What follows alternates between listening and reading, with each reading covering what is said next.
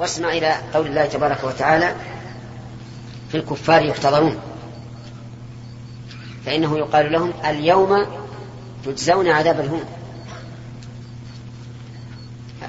أقرأ الآية من أولها: ولو ترى إذ الظالمون في غمرات الموت والملائكة باسطوا أيديهم أخرجوا أنفسكم اليوم تجزون عذاب الهون. اليوم. واسمع إلى قول الله تعالى في آل فرعون: النار يعرضون عليها غدوا وعشيا ويوم تقوم الساعة أدخلوا آل فرعون أشد العذاب. فقوله غدوا وعشيا يعني قبل قيام الساعة. وأما السنة فقد تواترت واشتهرت في عذاب القبر.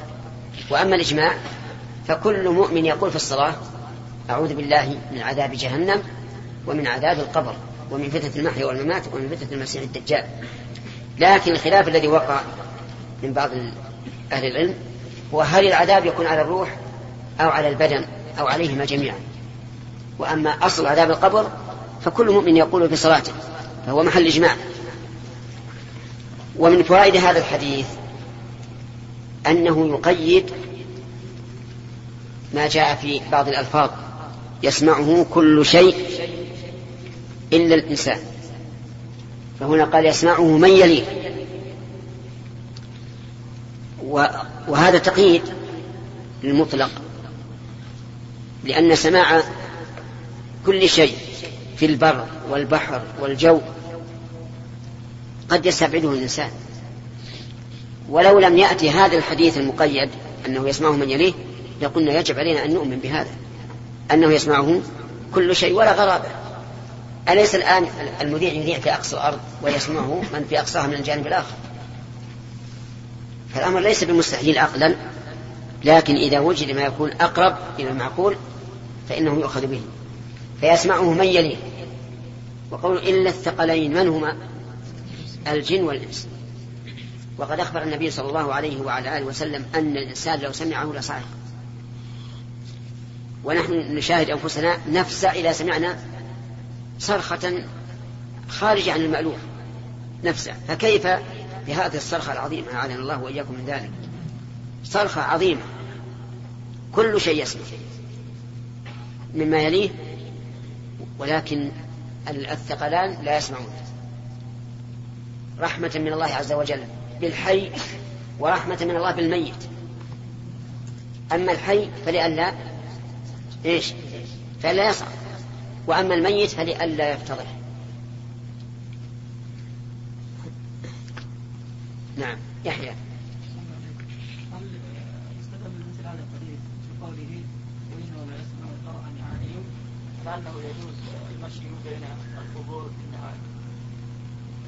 ما يستدل به، لأن لقائل يقول إن البياض الذي لم يتهم فيه هو الذي يمر الناس به. نعم. ها؟ الحكم أنه لا بأس أن يمشي بين القبور بالنعال إذا كان لحاجة، إما للطين أو للشوك أو للحرارة أو لشدة البرودة أو لضعف الرجل أو ما أشبه ذلك. أما لغير حاجة فالأولى أن لا يفعل. وحديث صاحب السبتين فيه نظر، لكن يقال من باب احترام الأموات أن لا تمشي بالنعال. نعم. لا، هذه ورد في السنن، ما هو بالصحيح أن اسمه منكر ونكير، وأنكر ذلك بعض أهل العلم وبعض العلم أثبته. نعم آدم.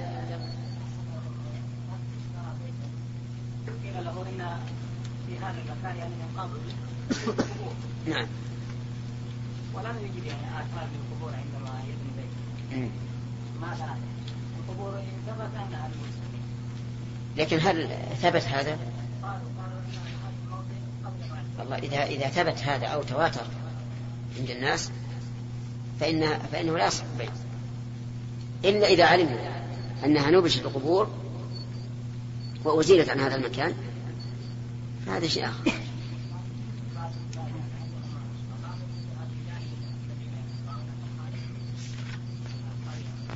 إيه صحيح، هذا يوجد في القرى الصغيرة، ما يكون هناك مثلا مقبرة معينة، من مات عنده ميت خرج من بيته ودفنه عند الباب. صحيح.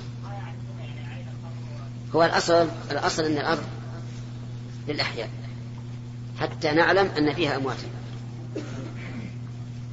بسم الله والحمد لله والصلاة والسلام على رسول الله وعلى آله وأصحابه والتابعين ومن تبعهم بإحسان إلى يوم الدين.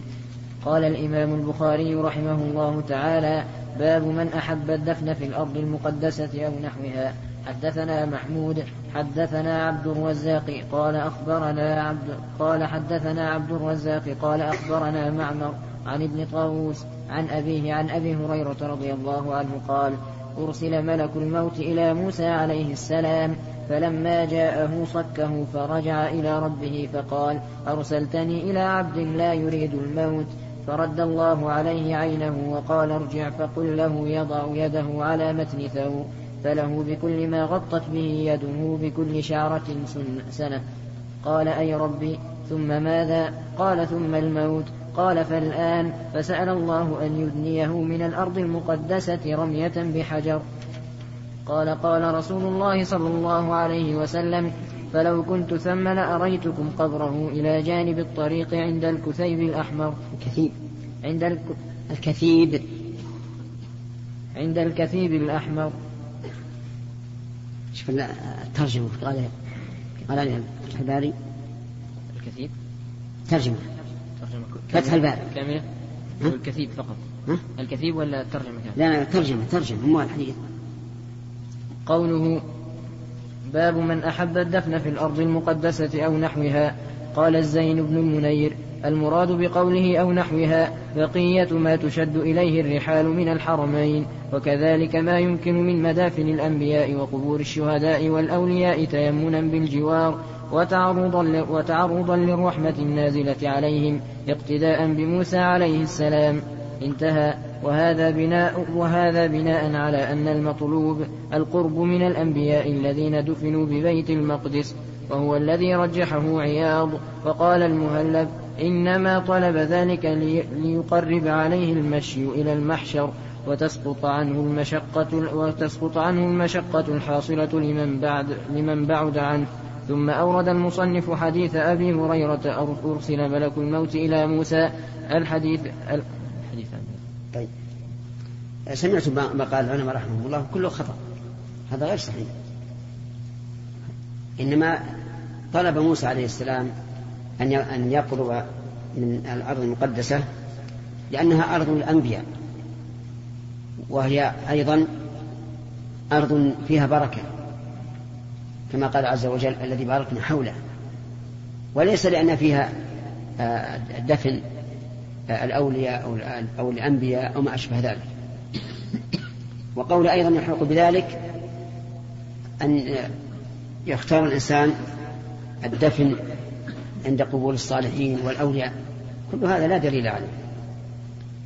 لكن لو قال قائل: ما الجواب عن اختيار عمر أو عن طلب عمر رضي الله عنه أن يدفن مع صاحبيه، مع النبي صلى الله عليه وسلم وأبي بكر؟ فالجواب أن عمر طلب ذلك لشدة تعلقه بالنبي صلى الله عليه وعلى آله وسلم، فإنه كان عليه هو وأبو بكر ملازمين للنبي صلى الله عليه وعلى آله وسلم، وكثيرا ما يقول: أتيت أنا وأبو بكر وعمر، ذهبت أنا وأبو بكر وعمر. فاختار رضي الله عنه أن يكون قرينهما في الحياة وبعد الممات، وهذه خاصية لا توجد في غيره.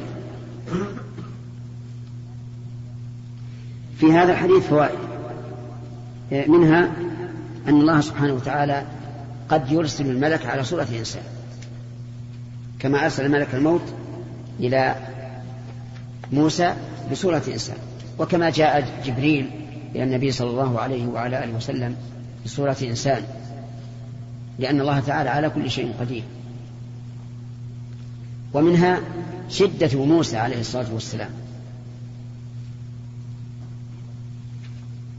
وهو من أشد الأنبياء وأقواهم، وكما جاء قصته في القرآن مع الرجل الذي من شيعته على الذي من عدوه، حيث وكزه مرة واحدة فقضى عليه. وكذلك لما جاء ووجد قومه يعبدون العجل، ماذا فعل؟ ألقى الألواح. قال بعض أهل التفسير إنه ألقاها حتى تكسرت، وأخذ برأس أخيه يجره إليه، فهو عليه الصلاة والسلام شديد. وهل كان يعلم أن موسى أن هذا الرجل جاء من عند الله، أو أنه رأى رجلا يهدده يقول سأقبض روحك فسكت؟ يحتمل هذا وهذا، والثاني أقرب، أنه إنما فعل ذلك دفاعا عن نفسه. لو قاله إنه جاءه من عند الله ليقبض روحه ما سكت، ولكن لعله جاءه وقال إني سأقبض روحك فسكه دفاعا عن نفسه. ومن فوائد هذا الحديث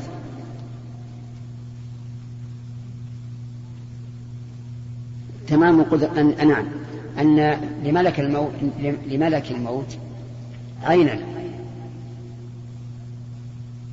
لقوله فرد الله عليه عينا.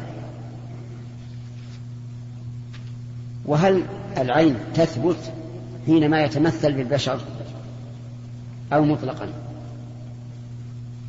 نقول هذا لا نسأل عنه، نروي الحديث كما جاء، وهو قد جاء بصورة البشر وعينه عين البشر ورد الله عليه عينه.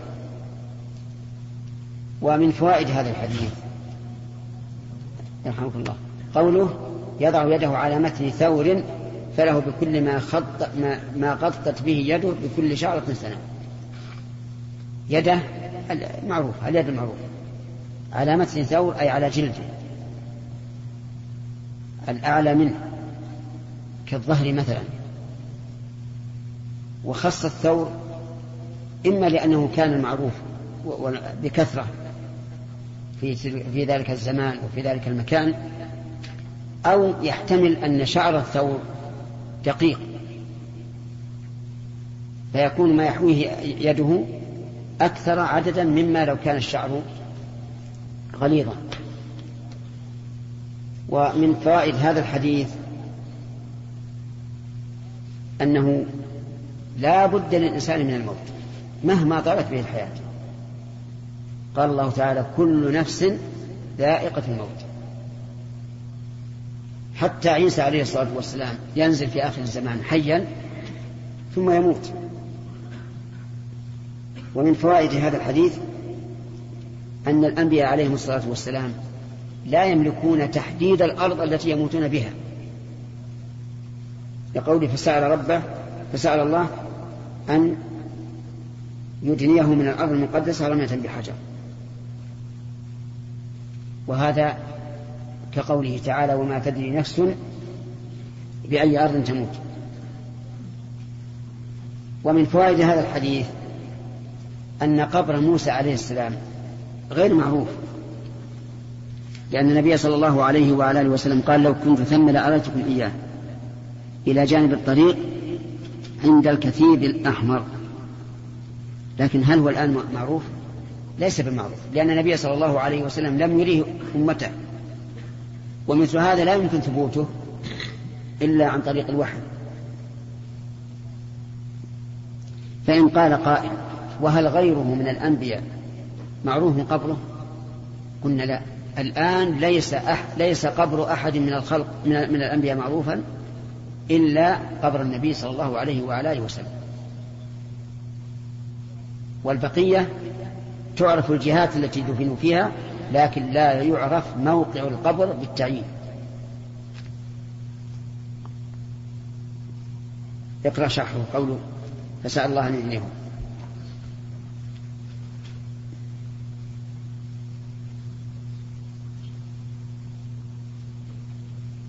نعم كيف؟ كيف؟ ما نص عليه مذكور في وسط الكلام. اقرأ الشرح كيف؟ اقرأ.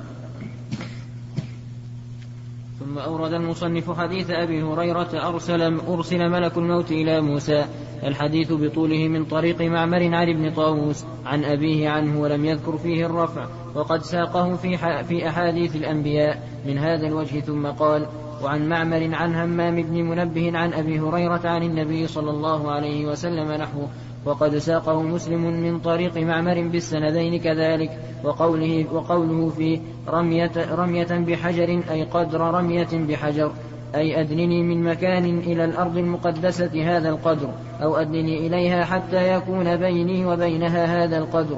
وهذا الثاني أظهر، وعليه شرح ابن بطال وغيره.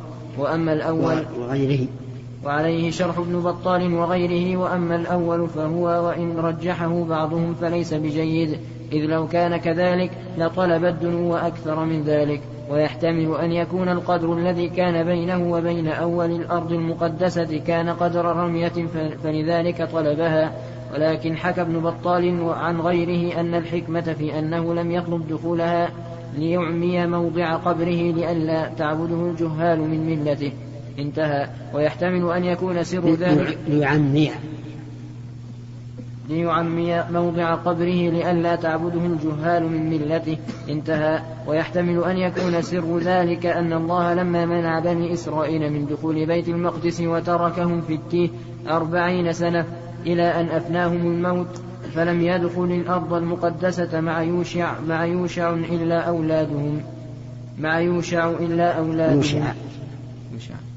يوشع إلا أولادهم ولم يدخلها معه أحد ممن امتنع أولا أن يدخلها كما سيأتي شرح ذلك في أحاديث الأنبياء. ومات هارون ثم موسى عليه السلام. إيش في أحاديث الأنبياء وإيش بعدها؟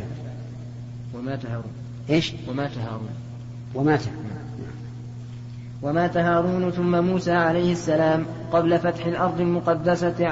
فتح الأرض المقدسة على الصحيح كما سيأتي واضحا أيضا. فكأن موسى لم يتهيأ له دخولها لغلبة الجبارين عليها، ولا يمكن نبشه بعد ذلك لينقل إليها طلب القرب منها، لأن ما قارب الشيء يعطي حكمه. وقيل يعطى حكمه، وقيل إنما طلب موسى الدنو يعطى حكمه، وقيل إنما طلب موسى الدنو لأن النبي صلى الله عليه وسلم حيث يموت، ولأن النبي يدفن حيث يموت ولا ينقل. وفيه نظر، لأن موسى قد نقل يوسف عليه السلام معه لما خرج من مصر كما سيأتي ذلك في ترجمته إن شاء الله تعالى. وهذا كله بناء على الاحتمال الثاني، والله أعلم. واختلف في جواز نقل الميت من بلد إلى بلد، فقيل هذا أيضا يؤيد أن موسى عليه السلام لم يطلب الدخول في الأرض المقدسة خوفا من الجبارين، لأنه لو مات هناك والجبارون أعداء له لنبشوه وأحرقوه ومثلوه، فقال قرب الأرض المقدسة رمية حجر. نعم. وهذا كله بناء على الاحتمال الثاني، والله أعلم. واختلف في جواز نقل الميت من بلد إلى بلد، فقيل يكره لما فيه من تأخير دفنه وتعريضه لهتك حرمته، وقيل يستحب لما فيه من تأخير دفنه وتعريضه لهتك حرمته، وقيل يستحب. والأولى تنزيل ذلك على حالتين، فالمنع حيث لم يكن هناك غرض راجح كالدفن في البقاع الفاضلة، وتختلف الكراهة في ذلك فقد تبلغ التحريم والاستحباب حيث يكون ذلك بقرب مكان فاضل، كما نص الشافعي على استحباب نقل الميت إلى الأرض الفاضلة كمكة وغيرها والله أعلم.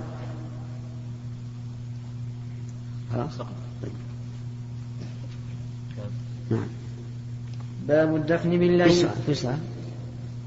في السؤال ولا بعد؟ نعم.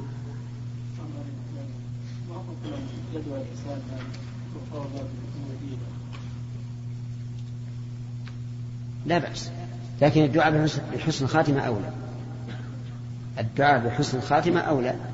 لأنه قد ينتقل للمدينة ويكون موته هناك ولا يكون عمله صالحا. نعم يا سليم. الميت اللي صار منه إذا كان منها فيه مقبرة معروف فيها ناس طيبين وفيها معروف مقبرة فيها ناس بدون ذلك الناس على كل حال أحوال الناس تختلف، ومثل ما يتخير الإنسان جبل فلا الدنيا يختار الشيء فلا. هذه الحكمة ولا ما الحكمة؟ يعني العلماء يقولون يستحب أن يكون دفنه عند الصالحين، عند أهل الصلاح، واستدلوا بقصة عمر رضي الله عنه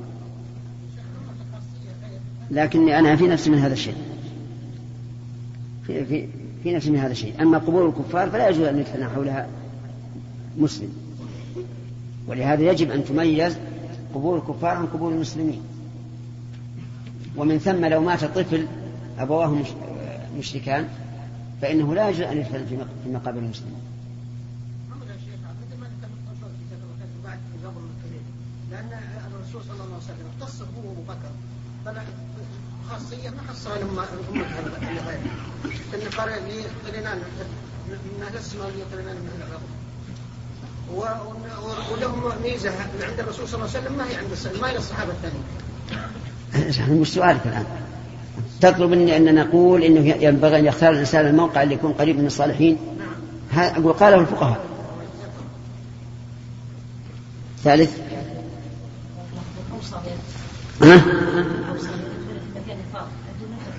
لا تقبل، لا تنفذ، لازم من تنفيذها. حتى في وقتنا الحاضر هذا يفتح باب يعني مفسده، كل يحب أن يدفن في البقيع، فلو قلنا كل من أوصى يدفن في البقيع قبلنا وصيته صار في هذا مشقة على أهل المدينة ومشقة على في نقله. نعم. ثلاثة، باب الدفن بالليل. ودفن أبو بكر رضي الله عنه ليلا. حدثنا عثمان بن أبي شيبة قال حدثنا جرير عن الشيباني عن الشعبي عن ابن عباس رضي الله عنهما قال صلى النبي صلى الله عليه وسلم على رجل بعدما دفن بليلة قام هو وأصحابه، وكان سأل عنه فقال من هذا؟ فقالوا فلان دفن البارحة فصلوا عليه. فصلوا فتحنا فصلوا عليه. هذا سبق الكلام عليه.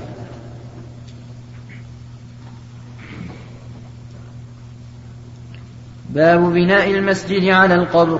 حدثنا إسماعيل قال حدثني مالك عن هشام عن أبيه عن عائشة رضي الله عنها قالت لما اشتكى النبي صلى الله عليه وسلم ذكرت بعض نسائه كنيسة رأينها بأرض الحبشة يقال لها مارية، وكانت أم سلمة وأم حبيبة رضي الله عنهما أتتا أرض الحبشة فذكرتا من حسنها وتصاوير فيها، فرفع رأسه فقال أولئك إذا مات منهم الرجل الصالح بنوا على قبره مسجدا ثم صوروا فيه تلك الصورة أولئك شرار الخلق عند الله. بناء المسجد على القبر الواحد والجماعة محرم لا شك فيه، وصاحبه معرض للعنة والعياذ بالله، لأن النبي صلى الله عليه وعلى آله وسلم قال لعنة الله على اليهود والنصارى اتخذوا قبور أنبيائهم مساجد. ويجب أن يهدم هذا المسجد ولا تصح الصلاة فيه، لأنه أشد للمسجد الضرار الذي قال له النبي صلى الله عليه وعلى آله وسلم لا تقم فيه أبدا، لمسجد أسس على التقوى من أول يوم أحق أن تقوم فيه. أما إذا كان المسجد هو الأول ودفن فيه أحد فالواجب نبش هذا القبر ودفنه مع الناس، فإن لم يمكن فالصلاة فيه صحيحة بشرط أن لا يكون القبر داخل المسجد في قبلته، فإن كان كذلك فلا يصح الاتجاه إلى القبر، لحديث أبي مرثد الغنوي أن النبي صلى الله عليه وسلم قال لا تصلوا إلى القبور ولا تجلسوا عليها. الصلاة في مسجد يعظم في قبر، الصلاة في مسجد في قبر معظم يعبد من دون الله، يسجد الله يطاف حوله يكون باطل، كما يجد بعض البلاد المسلمين اليوم فتجوز لك هذه إن حرمناها ننظر هل المسجد قد هو الأول أو بالعكس. المسجد الأول تصح الصلاة فيه، لكن خاف الإنسان فتنة تجنب ذلك خوفا من الفتنة فقط.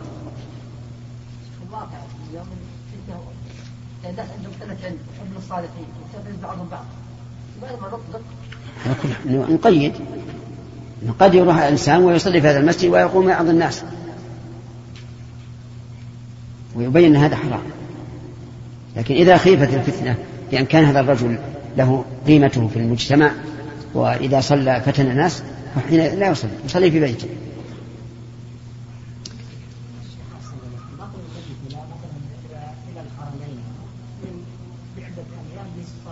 إيش؟ نعم، هذا أردع، لأن هذا أولا إنه بدعة، وثانيا إنه يؤدي إلى تأخير دفن الميت، والنبي صلى الله عليه وعلى آله وسلم أمر بالإسراء بالجنازة. اللي ينفع الإنسان هو العمل، إن كان عمله صالحا فلو يدفن على رأس جبل، وإن كانت الأخرى لو يدفن في وسط المسجد ما نفع. نعم. إيش؟ أن علشان إيه؟ أصبحوا أن دعنا من الورد عشان إيش؟ لكن لأجل يموت فيها لا. أما إذا قصد السكن فيها، لأن الرسول أمر بالسكن فيها وقال المدينة خير لهم لو كانوا يعلمون، هذا نعم. ثم الإنسان إذا سكن في أرض هل هو يقين يموت فيها؟ ما هو لكم تبدو له حاجة ويموت في الأرض التي أراد الله عز وجل. نعم. باب من يدخل قبر المرأة. حدثنا محمد بن سنان قال حدثنا فليح بن سليمان قال حدثنا هلال بن علي عن أنس رضي الله عنه قال شهدنا بنت رسول الله صلى الله عليه وسلم ورسول الله صلى الله عليه وسلم جالس على القبر فرأيت عينيه تدمعان، قال هل فيكم من أحد لم يقارف الليلة؟ قال أبو طلحة أنا. قال فانزل في قبرها، فنزل في قبرها فقبرها. قال ابن مبارك قال فليح أراه يعني الذنب، أراه يعني أظن، وأراه يعني أعلمه أو أبصره. نعم. أراه يعني الذنب. قال أبو عبد الله إيش قال أبو عبد الله؟ قال أبو عبد الله بالكسر عندنا أبو شيخ، عندنا بالضم. قال أبو عبد الله غلط، اشترى على الضم وحط كسر.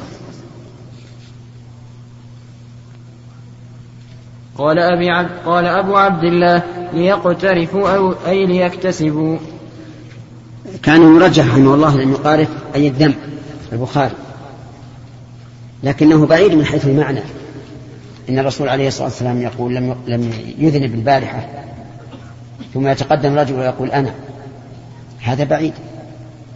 وإذا كان لنفي الذنب فأقرب الناس نفي لذنب ذيك الليلة الرسول صلى الله عليه وسلم. ولهذا سنستمع إلى شرح للمقارف، لأن معروف أنه لم يجامع. نعم. قوله قال ابن المبارك تقدم هناك أن الإسماعيلي لا من أول.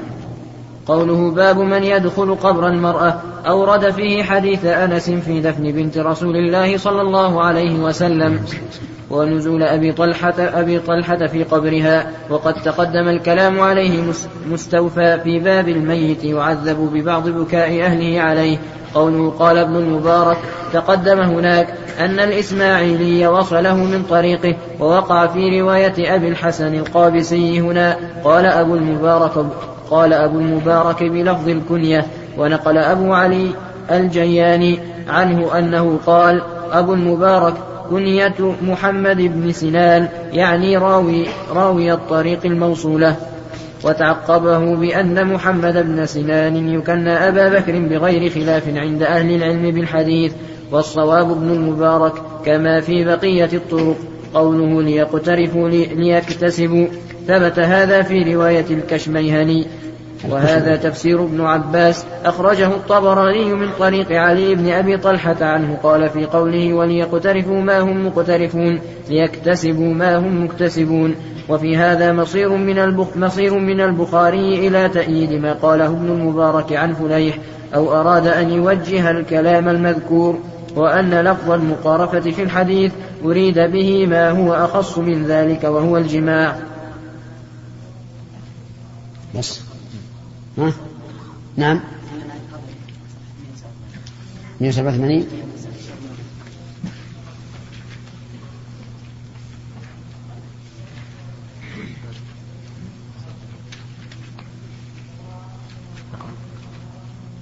أخرى.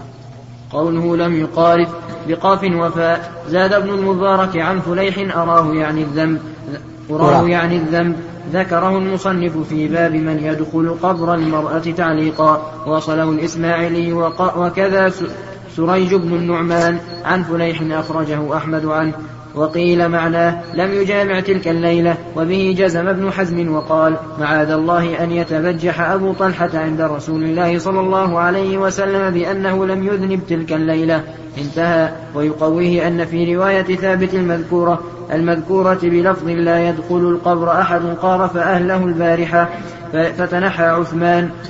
وحكي عن الطحاوي أنه قال لم يقارف تصحيف، والصواب لم يقاول أي لم ينازع غيره. لم صواب. والصواب لم يقاول أي لم يقاول أي لم ينازع غيره في الكلام، أي لم ينازع غيره الكلام لأنهم كانوا يكرهون الحديث بعد العشاء. وتعقب بأنه تغليط للثقة بغير مستند، وكأنه استبعد أن يقع لعثمان ذلك لحرصه على مراعاة الخاطر الشريف. ويجاب عنه باحتمال أن يكون مرض المرأة طال واحتاج عثمان إلى الوقاع، ولم يظن عثمان أنها تموت تلك الليلة، وليس في الخبر ما يقتضي أنه واقع بعد موتها بل ولا حين احتضارها، والعلم عند الله تعالى. وفي هذا الحديث جواز البكاء كما ترجم له وإدخال الرجال كما ترجم البخاري إلى هنا. يعني كلام عن كمل إلى هنا الكلام، يعني يبدأ على كلام على المترجم هنا حديث نفسه. الأقرب والله أعلم أن معنى لم يجامع، وليس فيه تبكيت لعثمان رضي الله عنه، حيث ظن بعض العلماء أن الرسول عليه الصلاة والسلام أراد أن يبكت عثمان كيف يستمتع بزوجته الأخرى وزوجته بنت النبي صلى الله عليه وسلم في مرضها. فالله أعلم بما أراد الرسول صلى الله عليه وسلم. يقال معناه لم يجامع، ولكن لا ندري لماذا اختار النبي صلى الله عليه وسلم هذا، وليس من الظن السيء ومن الاحتمالات البعيدة.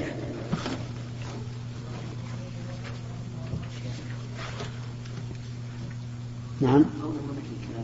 ايش؟ وعند ذلك بعضهم بانه حينئذ يامن من ان يذكره الشيطان بما كان في الليله. لا هذا ضعيف. لا بعضهم يقول انه اذا صارت من جامع عن قرب يعني يتذكر، والحقيقه بالعكس، الواحد اذا ابطا عن الجماعه صار اشد شوقا له.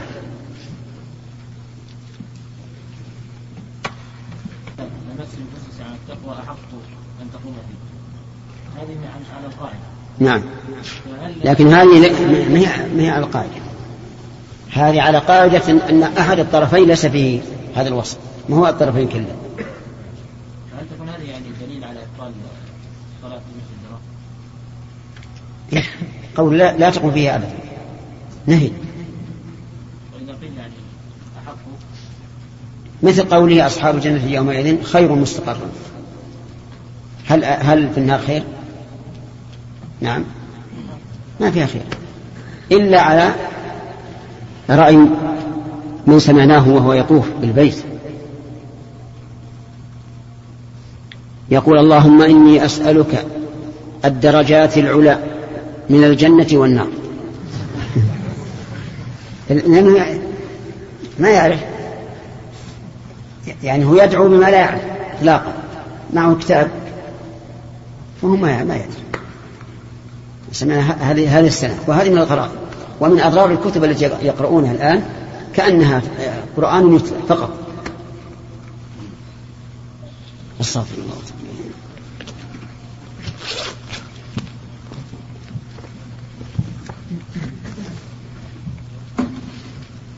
نعم. بسم الله الرحمن الرحيم. الحمد لله رب العالمين، وصلى الله وسلم على عبده ورسوله نبينا محمد وعلى آله وأصحابه أجمعين. قال الإمام أبو عبد الله البخاري رحمه الله تعالى في كتاب الجنائز من صحيحه: باب الصلاة على الشهيد.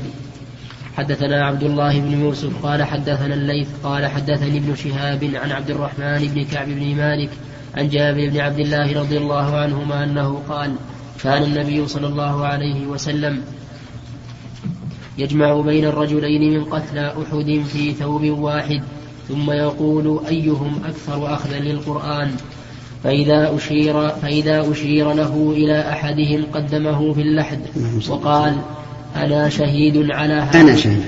نعم. الهمزة هذه مع ذلك ما تمت.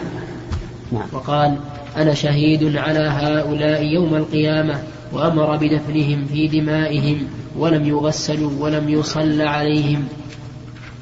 قوله رحمه الله باب الصلاة على الشهيد. اعلم أن الشهداء أقسام: شهيد المعركة، وشهيد القتل ظلما، وشهيد المرض الذي عينه الشرع وجعله شهادة. أما شهيد المعركة فإنه لا شك لا يغسل ولا يكفن ولا يصلى عليه ويدفن بثيابه ودمائه كما يفيد هذا الحديث. وأما شهيد الظلم الذي قال فيه النبي صلى الله عليه وعلى آله وسلم من قتل دون ماله دون نفسه فهو شهيد، ومن قتل دون أهله فهو شهيد، ومن قتل دون ماله فهو شهيد. وقوله لما حدث رجلا سأله أرأيت رجلا أراد يعني أرادني أو أراد مالي قال قاتله، قال لا تعطي أولا، قال لا تعطي، قال فإن قاتلني قال أقاتل، قال أرأيت إن قتلني قال فأنت شهيد، قال أرأيت إن قتلت قال هو في النار، فجعله شهيدا لأنه مقتول ظلما.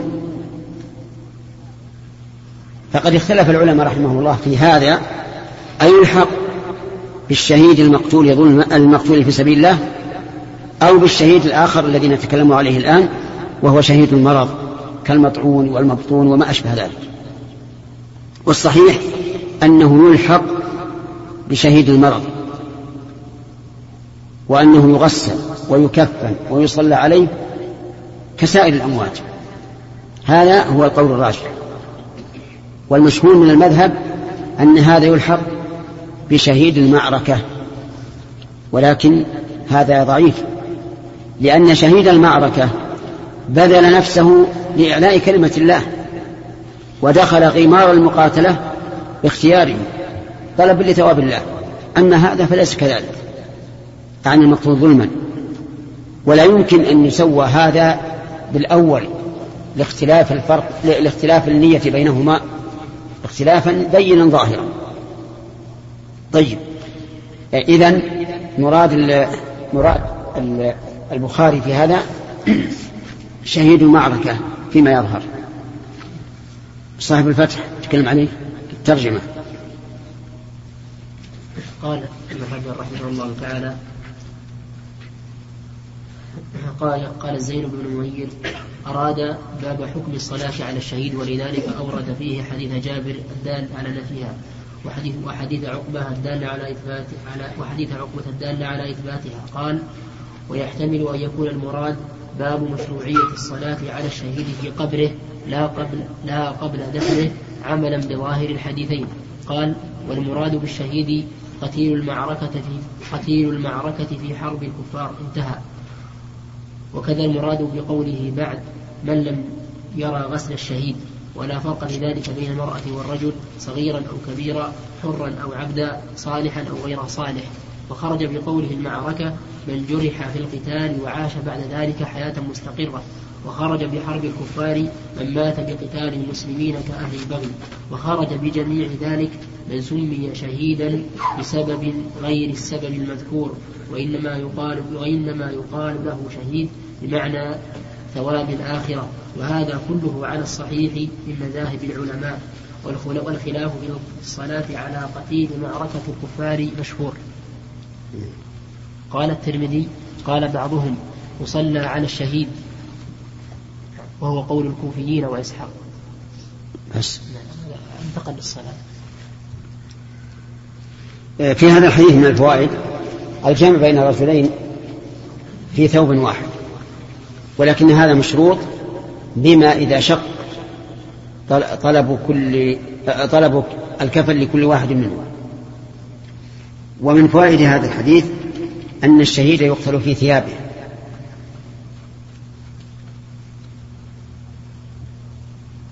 وفي دمه، ولا يغسل ولا يغسل دمه. واستدل بعض أهل العلم بأن بهذا الحديث على أن دم الآدمي طاهر، لأنه لو كان نجسا لوجب غسله، إذ لا يجوز أن يدفن الميت مع شيء نجس. وهذه المسألة فيها خلاف، لكن الخلاف فيها قليل. أكثر العلماء وجمهور العلماء على أن دم الآدمي نجس، وذهب بعض أهل العلم إلى أن دم الآدمي طاهر إلا ما خرج من السبيلين القبل أو الدبر، وهذا أصح، لأن الأصل في الأشياء إيش؟ الطهارة، حتى يقوم دليل على النجاسة. وأما ما ورد من غسل النبي صلى الله عليه وسلم دمه في أحد تصله فاطمة رضي الله عنها، فلا يتعين أن يكون ذلك النجاسة، بل لإزالة الأذى، كما يغسل الإنسان جسمه من الأذى الذي يلحقه من لون أو نحوه. ومن فوائد هذا الحديث أن دفن الميت وتغسيله وما أشبه ذلك من فروض الكفاية، لقوله أمر. ومن فوائد هذا الحديث السؤال عند الاشتباه، لا سيما مع قوة الشبهة، لقوله صلى الله عليه وسلم أيهم أكثر أخذ للقرآن، لأنه في الغالب لا بد أن يكونوا متفرقين، بعضهم أخذ جزءا وبعضهم أخذ جزئين وبعضهم أكثر، فلهذا سأل النبي صلى الله عليه وسلم. ومن فوائد هذا الحديث أنه إذا وجدت صفة تفضل على صفة الكبر قدمت عليها، ولهذا لم يقل أيهم أكبر، قال أيهم أكثر أخذا للقرآن. ومن فوائده فضيلة القرآن كلام الله عز وجل، ولا شك أنه خير الكلام، ولذلك من كان أكثر أخذا للقرآن فهو مقدم على غيره، حتى في إمامة الصلاة يؤم القوم من أقرأهم لكتاب الله. ومن فوائد هذا الحديث جواز إطلاق القتيل أو المقتول على الشهيد، لأنهم قالوا من قتلى أحد ولم يقولوا شهداء أحد. وإذا نظرنا إلى الصحابة رضي الله عنهم وسهولة كلماتهم وألفاظهم وعدم تعمقهم وجدنا الفرق العظيم بيننا وبينهم. نحن الآن نطلق الشهيد على من ليس بشهيد ولا يستحق أن يكون شهيدا، وأولئك يعجلون عن لفظ الشهيد إلى الوصف الذي لا إشكال فيه ولا مليه، وهو القتل. ومن فوائد هذا الحديث العمل بالإشارة المفهومة سواء كانت من أخرس أو من غيره، لقوله فإذا أشير له إلى أحدهما، إذا أشير له إلى أحدهما. ومن فوائد هذا الحديث جواب إجابة السلطان والكبير وذو السيادة بالإشارة، مع إمكان النطق،